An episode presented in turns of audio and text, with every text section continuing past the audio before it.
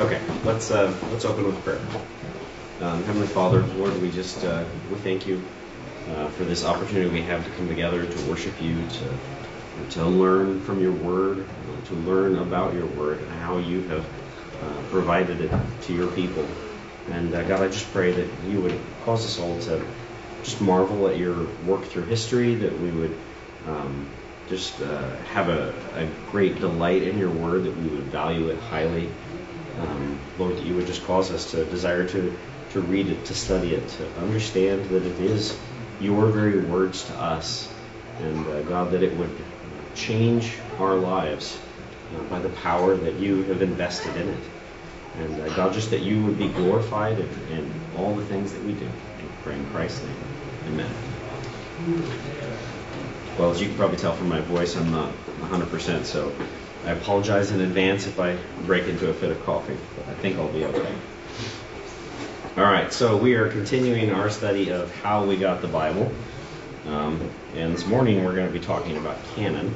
Uh, but just a, a, little bit of review. Um, it's kind of been a little bit since we've even looked at this slide, but uh, we're covering how we got the Bible first off from a historical perspective, and we've looked at the copying of the text of the of the Bible um, and the uh, corruption and the restoration, um, covering both Old and New Testaments with those issues. Um, and then this morning we're going to talk about canon, which is the question of which books belong in the Bible. Uh, and then we will be talking about uh, in future lessons uh, translation, um, how that has happened throughout uh, church history. And then we'll look at the theological perspective, uh, where we will be looking at inspiration and inerrancy.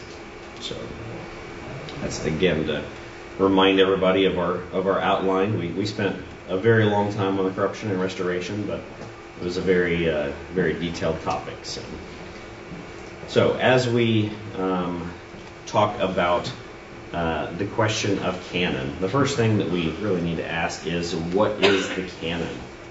Um, that's a somewhat debated question, but um, I think uh, probably a pretty decent definition is that it's a list of books uh, that belong in the Bible. Um,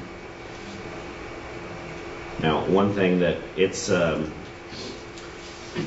it's important to look at this, even though we're talking about it from a historical perspective. It's important that we get the theological grounding in um, on these issues. So, uh, the canon is the result of the fact that God inspires some books and not others.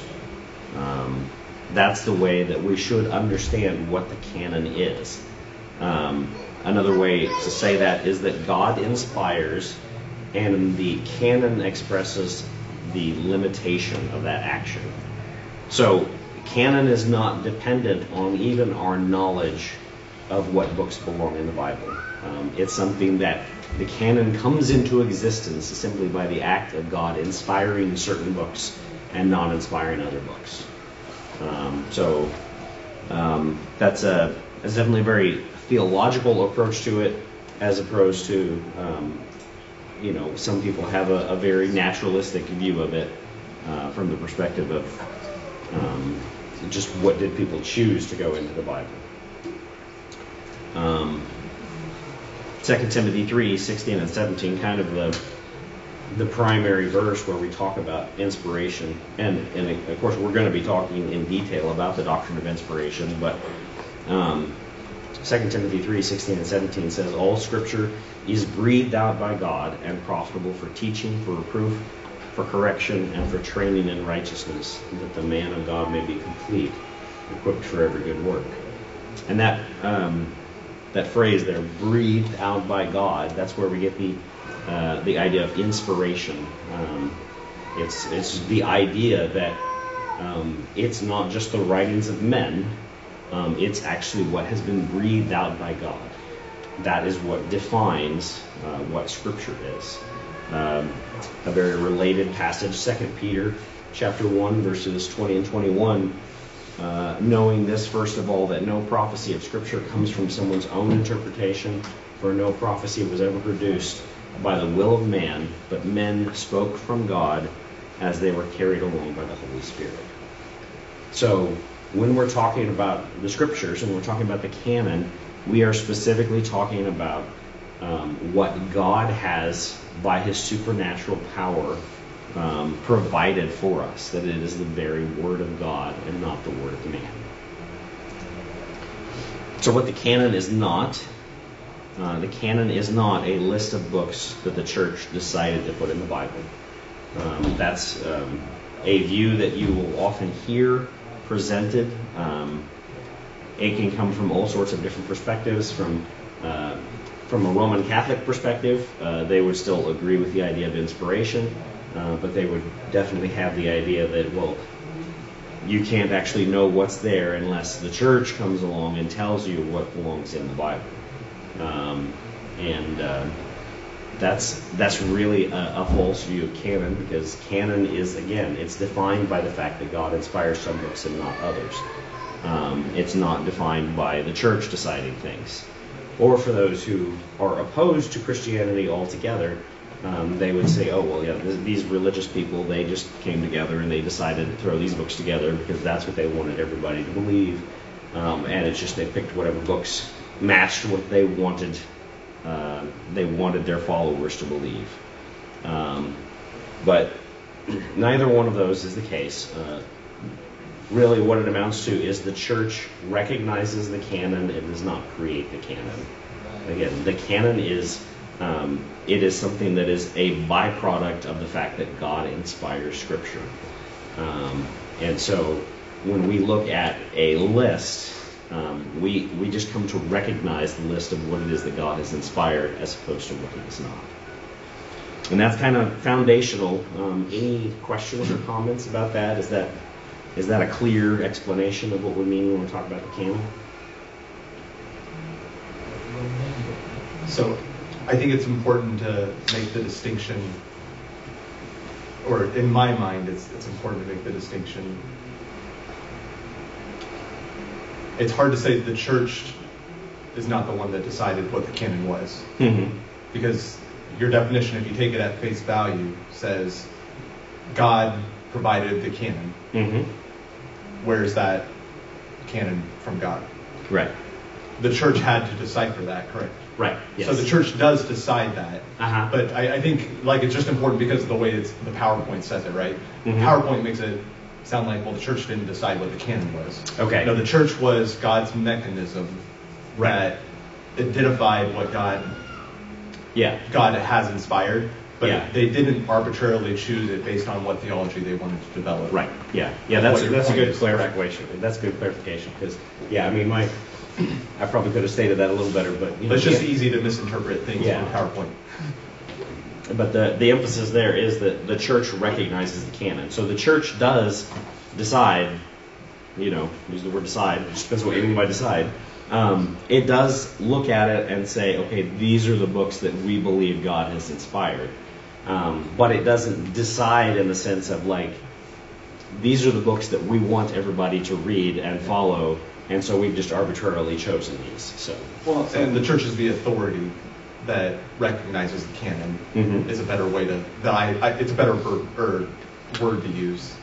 Well, and it, it's almost even it recognizes the authority, or sorry, the church, the present church recognizes the authority of the past church, especially the churches that were established by Paul and the apostles, mm-hmm. who originally were the ones gathering all these books together.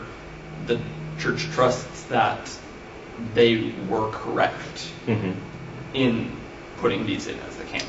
Right. Because it's not something we're actively deciding right now that this is. Right. This is was decided so long ago. But we also have to not fall into the trap that's either where you run into Roman Catholics. But we also turn to into, you know, got to recognize though that um, the New Testament books are self-authenticating to the church. You know, they contain things within them that show them to be authentic written by the apostles and part of the canon. So that way we don't because we're running Roman Catholics or even Eastern Orthodox. Like you know, they'll say, well, the church recognizes the canon, and that's how you have the canon because the church says so through infallibility or through just tradition from however many thousands of years. ago. Right. Yeah, I think I think like the points you guys are making are that that kind of presents the the proper balance because I mean we do want to talk about in a sense the authority of the church in um, establishing this is the books that that we believe are scripture, um, but we don't want to carry that too far because it, it is really the um, it is the self-authenticating nature of scripture uh, that creates that, and it's not the the church authority in the terms that the Roman Catholic Church views it. So, but we are going to talk about that a little bit and like how how the uh, how the canon is recognized by the church. Um, but yeah, but these are these are good points. So, thank you for bringing that out uh, more fully. So, um, so knowing the canon. Um, question: Can we, as fallible people, know infallibly what is in the canon?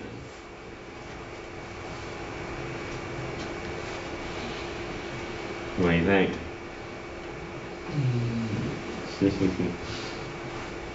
Nobody wants to take that one.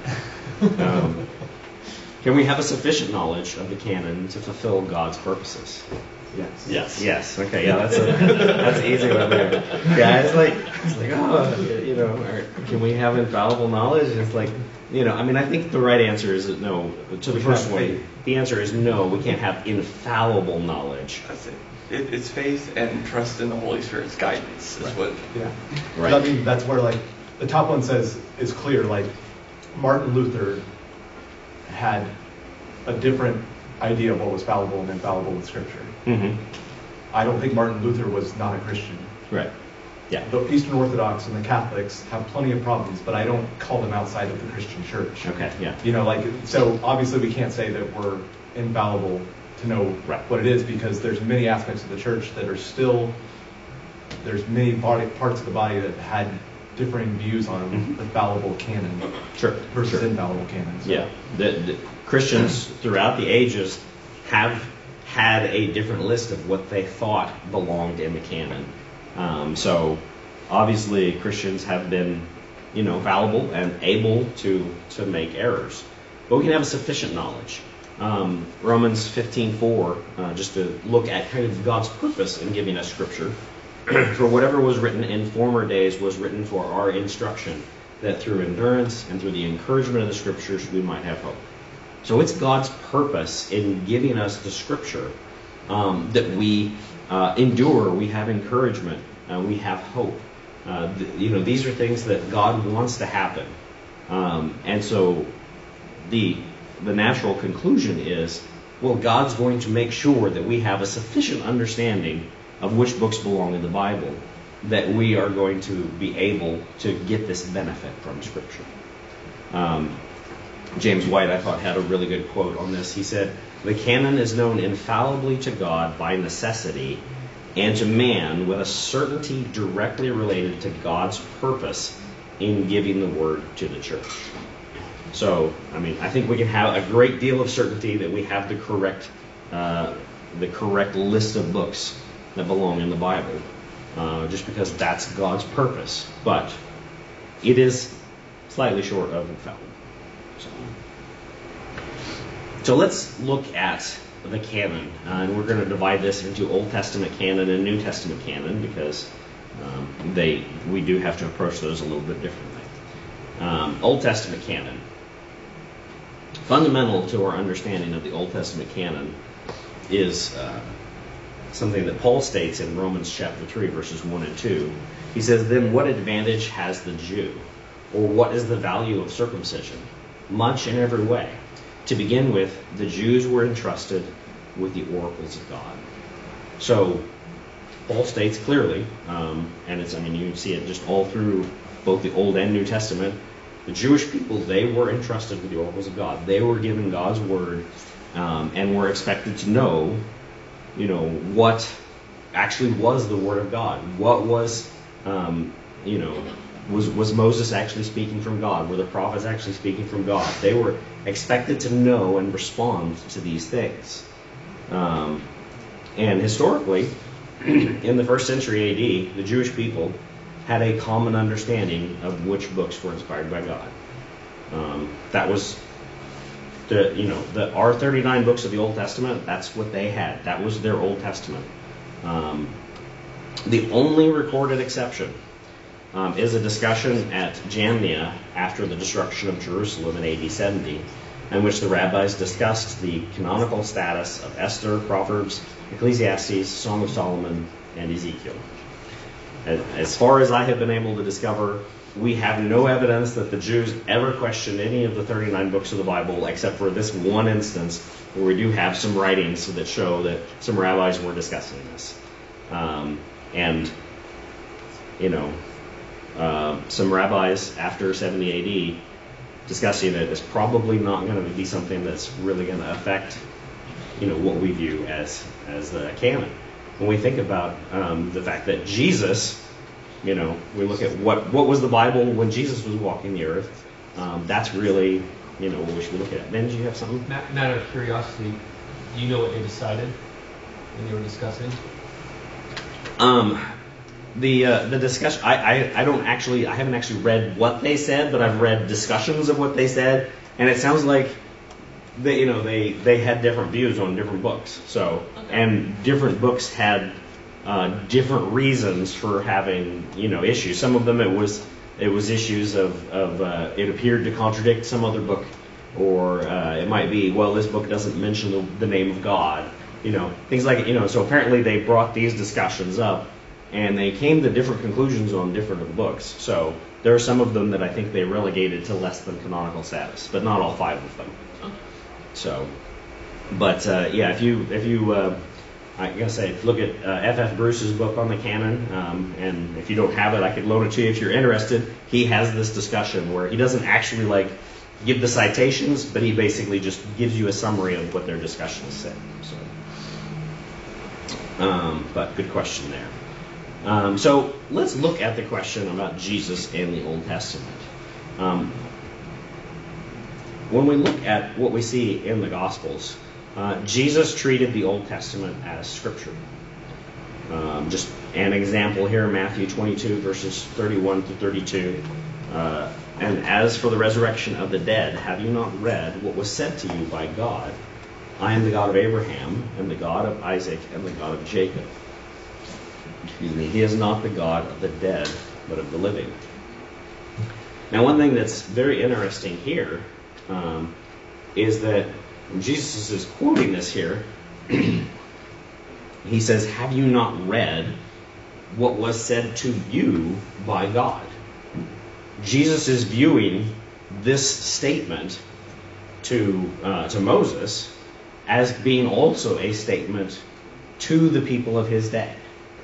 Um, so Jesus is very clearly recognizing um, the writings of the Old Testament as God speaking to us who are centuries later reading them. Um, so, I mean, I don't think there's going to be any dispute here. That's clearly that was Jesus' view of the Old Testament. Um, Jesus' opponents treated the Old Testament as Scripture as well. Matthew uh, chapter 19, verse 7 is just an example. Uh, they said to him, Why then did Moses command one to give a certificate, certificate of divorce and send her away? So they're discussing marriage and divorce. And Jesus' opponents, they're like, well, we're going to cite scripture too. We're going to we're going to point out what Moses said and see how do you how do you reconcile that with your teaching because they they wanted to hold Jesus to being biblical as well. So and, you know, and we see all sorts of disputes between Jesus and his adversaries. Um, but what's interesting is that nowhere in the gospel accounts do we do we see a dispute over canon. I mean, they they had disputes over all sorts of religious issues, all sorts of uh, theological issues, all sorts of practices, um, but you never see them having a dispute with Jesus about which books to include in the Bible. Ben, did you? Yeah. Well, and I think it's interesting too. Like the the, the Pharisees and everyone, they had their traditions, mm-hmm. which they call traditions. Mm-hmm. Jesus called traditions. And then they had the scriptures, and they very carefully delineated against mm-hmm. these. And Jesus was usually calling them out on setting them over mm-hmm. the scriptures. And, and yeah, that's exactly right. That is where you see the dispute, where Jesus is, is condemning them for setting their traditions over the scriptures. Um, but but yeah, clearly his enemies recognized like here's scriptures, here's our tradition, and you know they they set too high a stock on their traditions. But there was complete agreement, as far as we can tell, complete agreement about what books belonged in the Old Testament. So I mean, I think that's a pretty good indication uh, that we actually have the proper Old Testament canon. Now, I'm not going to read all of these, but there is a, a whole list of Old Testament apocrypha books. Um, some of them are, you know, relatively, you know, not too bad. Some of them are pretty bad, but um, but we have the Old Testament apocrypha. Now, some people, um, notably like the Roman Catholics, um, will accept the apocrypha as actually canon. So, we'll talk about this a little bit. Um, the inclusion in the Septuagint of the Apocrypha uh, led many to believe that they were canonical. Uh, the, the church, by and large, was Greek speaking. Um, the Septuagint was their Greek translation of the Old Testament, so they're getting their New Testament. You know, it's all written in Greek, and it looks like, well, we've already got our Old Testament, and they're going with the Greek translation. And typically, copies of the Septuagint uh, would contain the Apocrypha. And so many Christians just assumed that was part of the Old Testament. Um, and so that that was what led some people to believe, um, at least that's it seems reasonable that that's what led some people to believe that the Apocrypha belonged in Scripture. Uh, but it is interesting to note that the New Testament authors never quote any book of the Apocrypha as Scripture. There are a handful of allusions to uh, things in the Apocrypha, uh, but never do they actually cite anything as if it's Scripture out of the Apocrypha. Um, in Jewish sources, I really apologize for my voice. Jewish sources uh, give the number of books as 22 or 24 books for the Old Testament. Now, some people might be saying, "Well, wait a second here. I thought there was 39 books in the Old Testament. How do you get how do you get 22 or 24?" Oh no, this is really unfortunate. Um, it looked so different on the other computer. Wow. Okay. Well, hopefully you can make make sense of this because it's uh, it was all nice in columns, um, but uh, it, it should be just four columns of got 39 books here. Um, how do you get uh, 22 or 24 books out of it? Um, well, you can pretty easily just see the way that they combined books.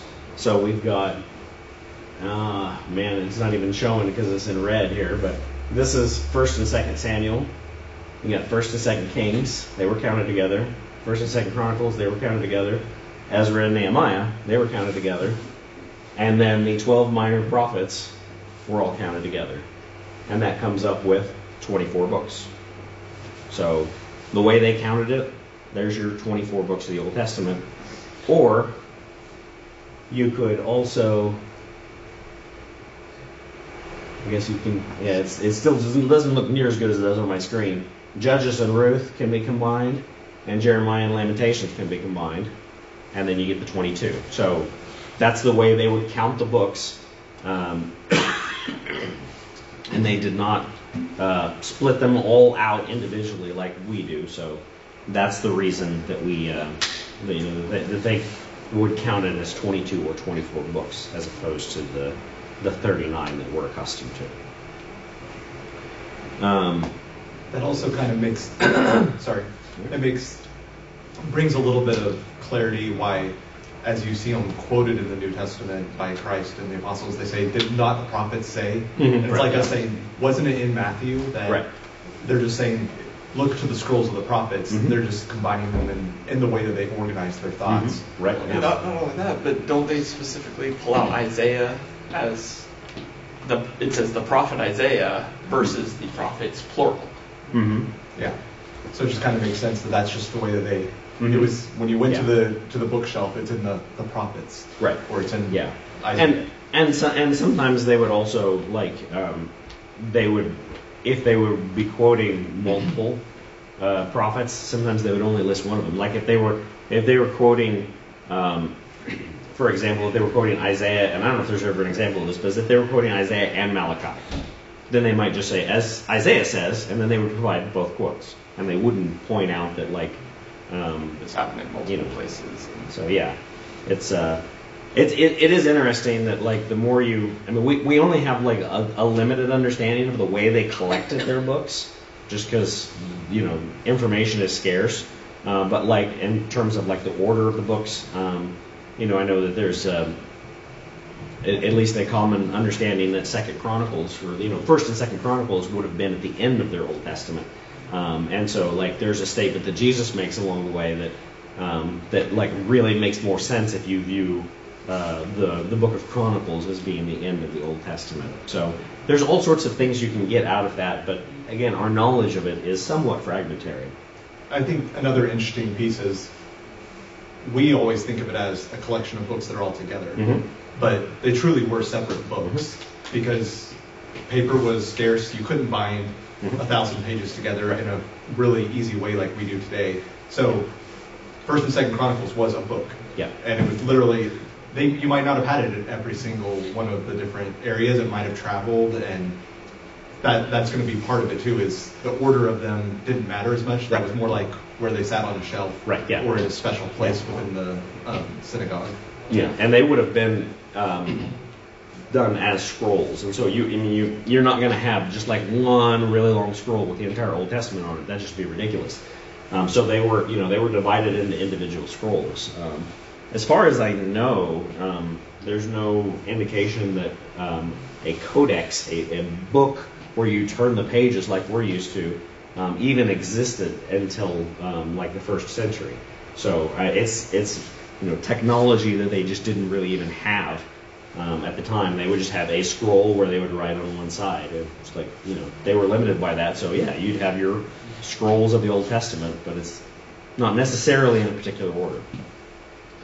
I do think it's worthwhile to uh, take a look at one of the uh, important statements about uh, the Old Testament books. We have a statement from Josephus uh, in uh, Against Apion, is the word this comes from.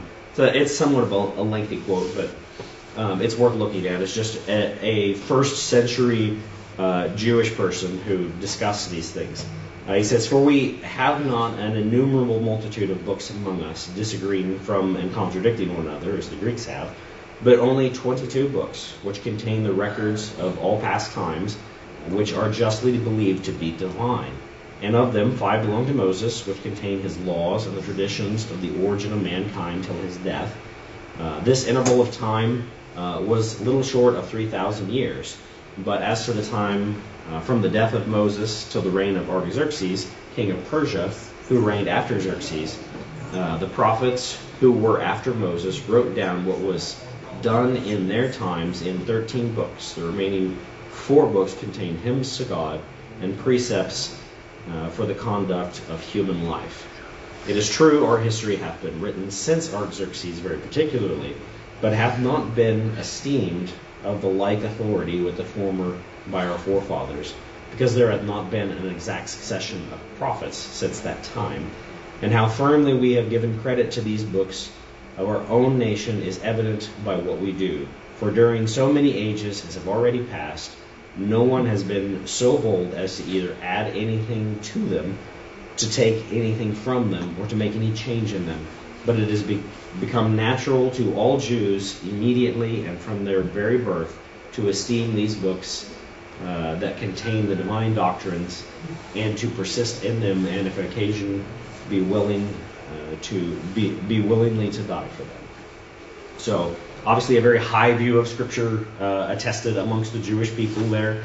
Um, even a discussion of the fact that there are other books that came after the, the finishing of the Old Testament. That's that's the, the where we get the Apocrypha, you know, the Maccabees and stuff like that. Josephus is very aware of these things, um, and even quotes them in his writings.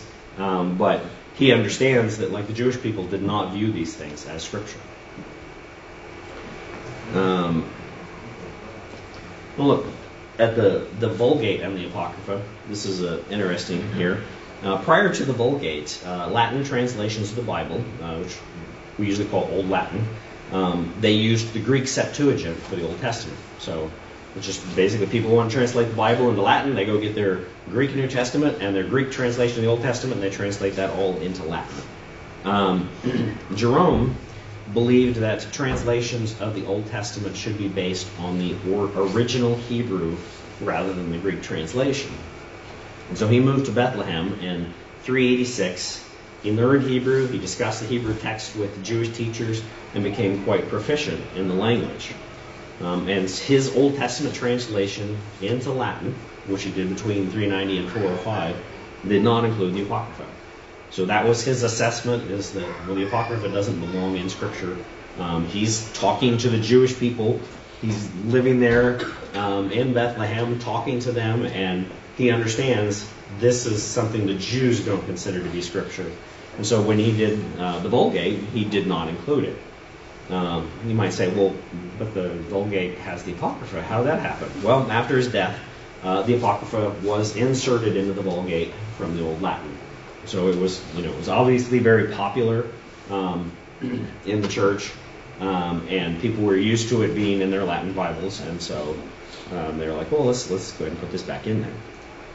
So let's look at the Christian reception of the Apocrypha. Um, the Apocrypha was accepted at the popular level. A lot of people they were just used to reading it.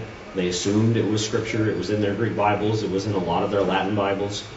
Um, but the most well-informed about Judaism and the Hebrew language rejected them. Um, and that held true up to the Reformation. You can just walk through uh, the period from, you know, from Origen and Jerome um, all the way up to the Reformation. Um, even at the time of the Reformation, some people who stayed on the Roman Catholic side had, prior to the Reformation, written, These are not scripture. Um, so the people who were in the know basically said, Apocrypha is not scripture, shouldn't be part of the canon. But then the Roman Catholic Church declared the Apocrypha to be canonical, um, kind of in response to the Reformation. Uh, but the Protestants rejected them as non-canonical. Um, so just as we look at you know all of history, there's just all sorts of pointers that indicate that we shouldn't be adding the Apocrypha to our Old Testament. Um, it changed our number of books. Uh, Jews just didn't seem to accept it as scripture. Um, one just uh, little interesting statement. Um, Second Maccabees, this is in the Apocrypha, uh, 15, 37 through 38 says, "So I too will, so I too will hear in my story. If it is well told and to the point, that is what I myself desired. If it is poorly done and mediocre, that was the best I could do." And it's not the type of statement you expect to see in the Word of God. Um, and looking at the clock, I'm not going to read this, but there's a really fascinating quote uh, by Metzger where he kind of uh, goes over the problems with Tobit. So I would encourage you to either look that up or ask me about it or something. But um, just time is running by fast, and we're not going to uh, look at that. So we're going to look at the New Testament canon now. Any any questions or comments about Old Testament canon? The only other thing that I think is a good thing to call out is when you look at the Septuagint, mm-hmm. they call out the Apocrypha. They don't call it the Apocrypha. They have like some other name, Deuterochronicle or mm-hmm. something. Yeah. But they call it out saying, here's the other books. Right. And it was separated out as mm-hmm. like an addition. It's like an appendix. Mm-hmm. Yeah. Um, I think it's important for people to, to also know that the Septuagint didn't just list them as books. They were like an appendix. Right. The way that we would add things to the end of our study Bibles. Right. Here's a yeah. commentary on yeah, exactly. Yeah, that, that is true. I mean, I, I think that most likely the, the Jews who translated the, uh, the Bible into Greek, the Old Testament into Greek, um, they understood these are not scripture, but they just included them along with it. Uh, and you, you see the same thing happen with the New Testament, where there are other books um, that um, we could call the New Testament Apocrypha that were sometimes included in copies of the Bible. But yes, it is very much like a study Bible where it's like, yeah, we're going to tack these on, on at the end because these are useful things for Christians to read, but we don't view them as scripture. I mean, they you know they didn't have the luxury of like, well, we're just going to have you know print this copy here is this is our Bible, and then you know all these other copies, these are our other books that go along with the Bible. Um, you know, it was just like it was convenient to just like let's let's throw this extra stuff in here. That way, it's all collected in one place. So yeah, that's a good point the the Septuagint uh, as far as I know, every copy of the Septuagint we have with the Apocrypha puts the Apocrypha and basically separated at the end. Um, now, the New Testament canon um, this is a little different than just saying, well, the Jews accepted these books, so we should accept them too. This is the recognition of the canon was a process that took time. Um, from the earliest periods, everyone accepted the four Gospels. And from everything we can see, it's like that in particular was just like, yep, four Gospels. Those are those are Scripture. No more Gospels than that. Just Matthew, Mark, Luke, and John. Those were our four Gospels. Um, evidence indicates broad agreement about most books in the New Testament. Just very early on, uh, we see that like people accepted the vast majority of the books of the New Testament. Um, there were a handful of books in our New Testament that, uh, that were disputed. Um, some of the smaller books uh, were books that they would get cited less often, and some, sometimes people would say, "I'm not sure if that's scripture." Um, so there were some books from the New Testament that were disputed. There are also a handful of books that are not in our New Testament that were disputed. So, a handful of books that people said, well, maybe this is scripture, but today is not in our New Testament canon. And we're gonna we're gonna look at that a little bit here. Um, but we want to talk about tests for canonicity. Um, so, what types of things were uh, Christians in the early centuries looking at um, when they were considering what was what was uh, what belonged in the Bible and what didn't. Um, and these are things where if you read their writings, you can see them making arguments uh, along these lines. Um, but uh, the first is simply apostolic authority. Um, and I've got a passage here that you know kind of exemplifies this. Acts chapter 10, verse 39 through 42. Uh, here, Peter uh, is speaking at the home of Cornelius, and he says, And we are witnesses of all that he did, both in the country of the Jews and in Jerusalem. He's speaking of Jesus, by the way. Uh, they put him put him to death by hanging him on a tree, but God raised him on the third day and made him to appear, not to all the people, but to us who had been chosen by God as witnesses, who ate and drank with him after he rose from the dead. And he commanded us to preach uh, to the people and to testify that he is the one appointed by God to be judge of the living and the dead. And so there, there's a kind of just this um, this understanding of God has selected certain people in this New Testament period um, to be those who would proclaim the message of God. Uh, those are the people who witnessed what Jesus did, uh, who had the authority to uh, proclaim the teachings. Um, and so uh, now that did not mean that you had to be a, an eyewitness of Jesus to you know to wind up in the New Testament. because um, there are a number of the books that we have, uh, for example, Luke and Mark, um, where it's more of an issue of they were um, associated with apostles who were eyewitnesses, and so they derived their authority from them. But um, but all of the, but as they were looking at books trying to figure out what should belong in the Bible, that was the question: what has apostolic authority? Um, so, yes, uh, you know, Mark wasn't an apostle, but Mark was the companion of Peter, and uh, as far as we know, it's like basically he he got his information for the Gospel of Mark uh, by talking to Peter, and so Mark has apostolic authority on those grounds. Second, um, consistent with earlier scripture. Um, this is just a good biblical principle. Uh, Acts 17, verse 11. Uh, now, these Jews were more noble uh, than those at Thessalonica. Uh, they received the word with all eagerness, examining the scriptures daily to see if these things were so. So, there, Paul is preaching to uh, some people at Berea, and they're like, We're going to check out what you say and see if it's consistent with scripture. Um, and that's certainly something that was, was looked at when people were looking at books. And they're like, well, is this is this actually something that's scripture? And if it's something that just like totally deviated from everything that you found in the in the Old Testament and the New Testament books that had already been uh, you know widely accepted, they're saying no, this this is not scripture. So had to be consistent with uh, what already had been revealed by God. Um, divine qualities. This one's a little a little hard um, to explain in detail. Um, Hebrews 4:12 says, uh, "For the word of God is living and active, sharper than any two-edged sword, piercing to the division of soul and spirit, of joints and marrow, and discerning the thoughts and intents of the heart."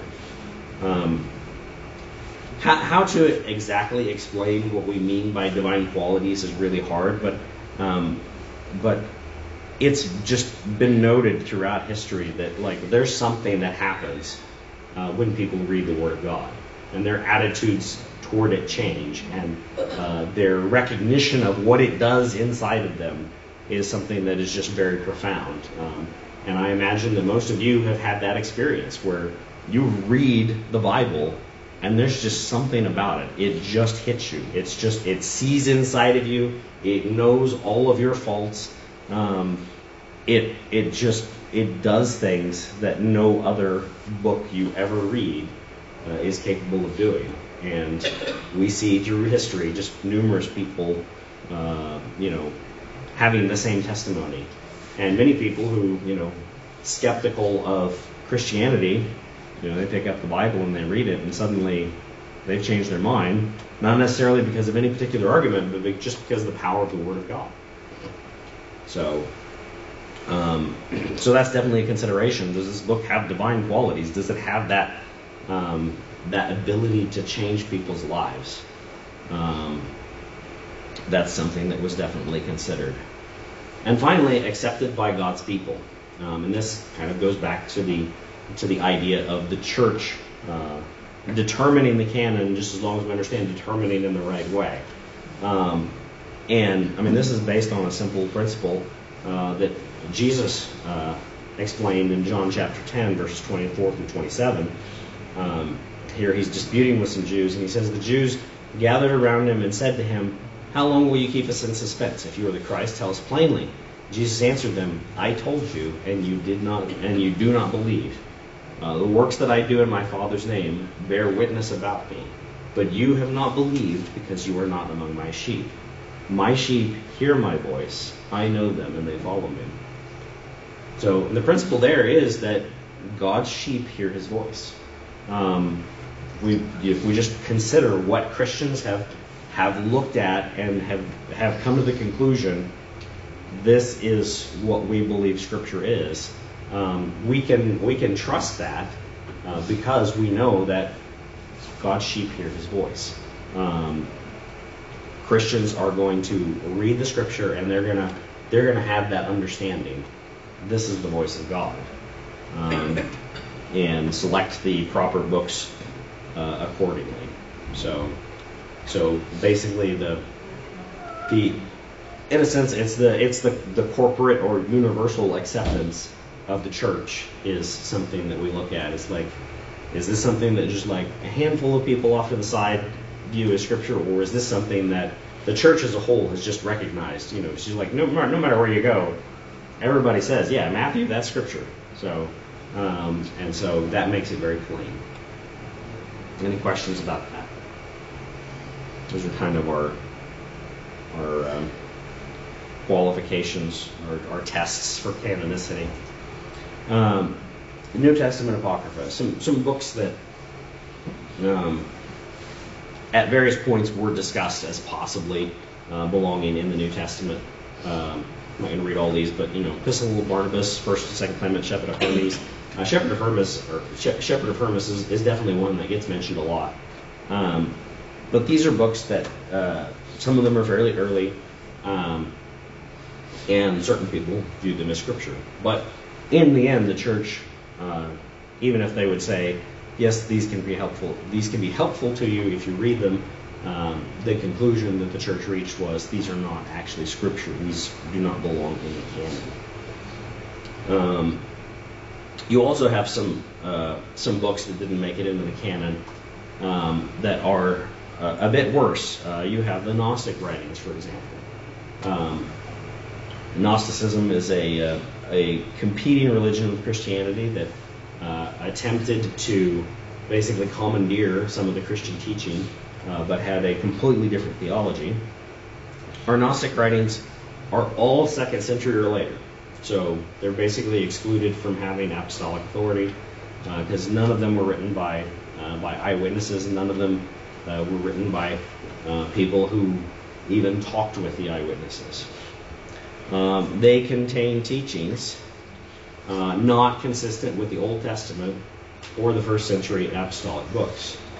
Um, and we're not going to go into that in detail, um, but it is definitely worth mentioning the Gospel of Thomas. That's probably the Gnostic Gospel that gets brought up the most. Um, and uh, I always find it interesting to, to point out one of the things that the Gospel of Thomas says. If you've, if you've heard about these things, you're probably familiar with this quote already because it's kind of an out there quote, but um, if you're not, then it's, it's definitely worth seeing. Um, so, one thing you see in the Gospel of Thomas says, uh, Simon Peter says to them, Let Mary go out of our midst, for women are not worthy of life. And Jesus says, See, I will draw her so as to make her male, so that she also may become a living spirit like you males. For every woman who has become male will enter the kingdom of heaven.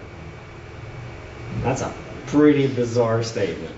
Um, but um, I mean, I don't know of anybody who would actually say that they agree with that theology, but the Gospel of Thomas is often promoted as as being this, you know, this really early, reliable state, uh, you know, view of, of you know who Jesus was. Um, but it's, I mean, it's a second century work by some people who uh, rejected um, the uh, the Jesus of the Bible. It's interesting. The Gospel of Thomas is just a collection of sayings. Um, it does not put Jesus in a historical context at all. It doesn't tell you anything he did. It's just this long list of sayings. And uh, Thomas didn't have anything to do with writing it. But uh, it became very popular. Excuse me.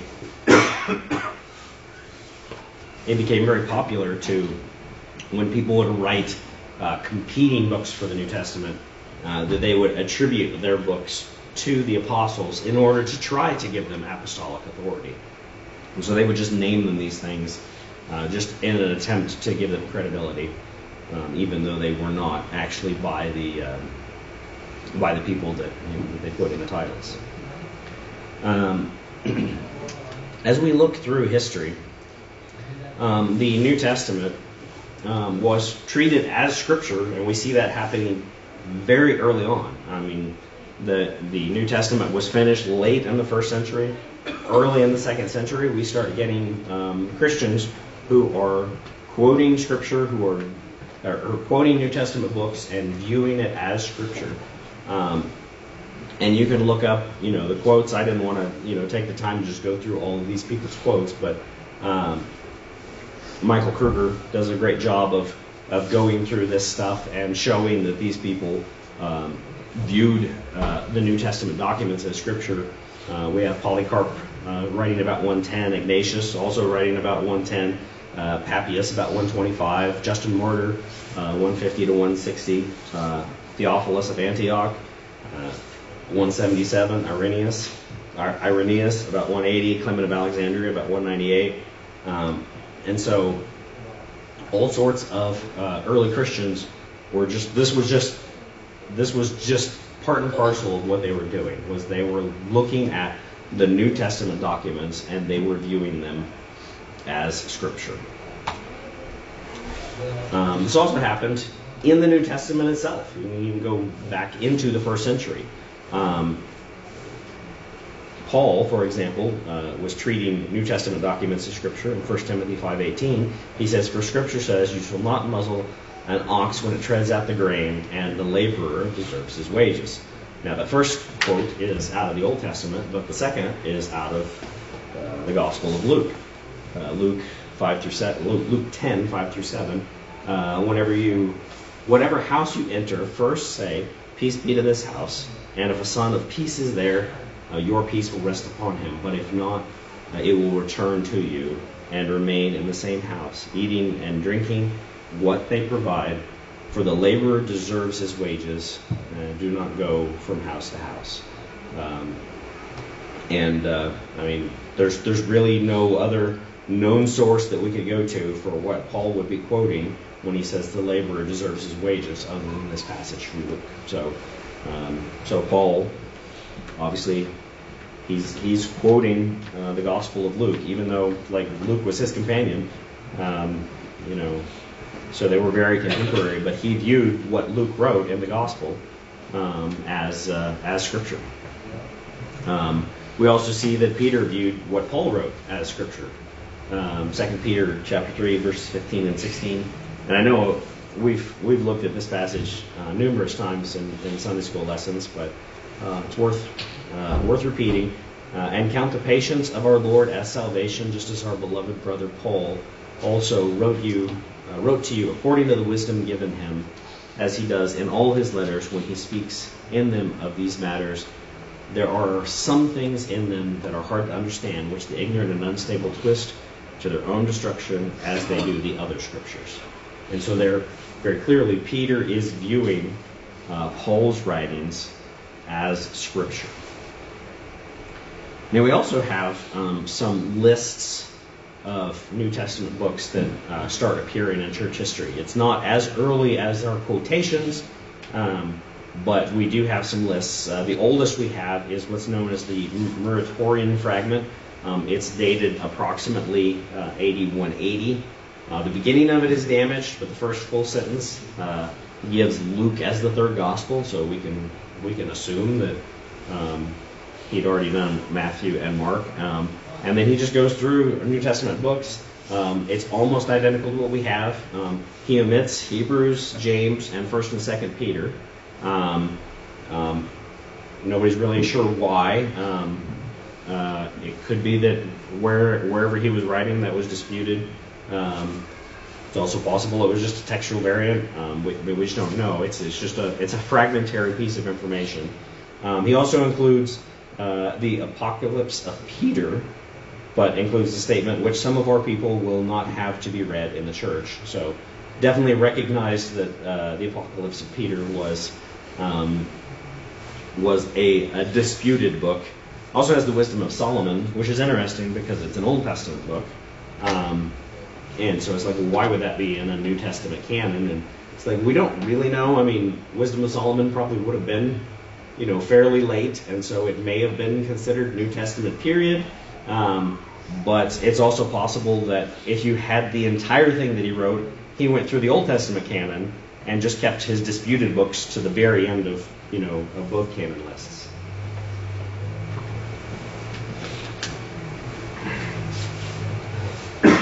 Excuse me. But then continuing on, we also have some other ones. Uh, Eusebius in the early fourth century. Um, he lists James, Jude, Second Peter, Second, Third John as disputed, uh, but otherwise his list is identical to what we have today. So it's you know he has the same list, but he does mention that some of them are disputed books that some people uh, would question whether they belong in the Bible. But then when we get to these other canon lists, they are absolutely identical to our New Testament list. Uh, Athanasius in 367, the Council of Hippo uh, in 397, uh, and the Council of Carthage in 3. Sorry, Hippo is 393, Carthage is 397. Sorry, I'm trying to rush too much here. Um, so we have when, when we have lists. I mean, really they all agree. The, the Muratorian fragment is the only one that has any significant disagreement with ours. And Eusebius, uh, you know, just is mentioning that some of the books are disputed. But, but basically all of our lists more or less agree with what we have. So that seems to be what the church was accepting. Uh, there was this consensus growing that that was, that was what belonged in the Bible. Um, Codex Sinaiticus, which we talked about uh, last week about the discovery of Codex Sinaiticus. Um, it's from the fourth century. It's our oldest complete New Testament. So it's the it's the the oldest book we have that contains all the way Matthew to Revelation, um, and it contains our 27 New Testament books. Um, it also has the letter of Barnabas and the Shepherd of Hermas, and I'm pretty sure it's just like what Chase was saying, where they are set aside as extra uh, extra books that are helpful, um, but not included as a part of the actual New Testament. But they are included there. Uh, and it also has Old Testament Apocrypha, because if you remember, the Codex Sinaiticus is Old and New Testaments. It's a it's a complete Bible. There's pieces of the Old Testament that are you know the pages have come out and are missing. But um, but when we look at the Old Testament, they had Old Testament apocrypha, um, and then New Testament. They apparently had a couple of, of New Testament uh, apocrypha books as well. We're just almost out of time, but we're almost done here. Um, so just just a quick note here. Um, the need for a list developed basically because uh, false teachers disputed what was accepted by the church. That was that was really the thing that drove uh, the you know it's like we need to actually get an official list and say this is what everybody should be accepting. Um, you know, for for centuries people had just they just understood these are the books of the New Testament, um, but it was really just the the heretics that were coming out providing false teaching that uh, that caused them to actually put down a book. So just in conclusion. Um, I know that was lots of information. Hopefully, I didn't go too fast. Um, but we can be confident um, that we have uh, the proper list of books that uh, that God, in His purpose, has made sure that we have a sufficient understanding of what we of, of what is the inspired Word of God versus what are books that are written by men. Um, and just to reiterate God's purposes um, Isaiah chapter 55, verses 9 through 11 uh, says, For as the heavens are higher than the earth, so are my ways higher than your ways, and my thoughts than your thoughts.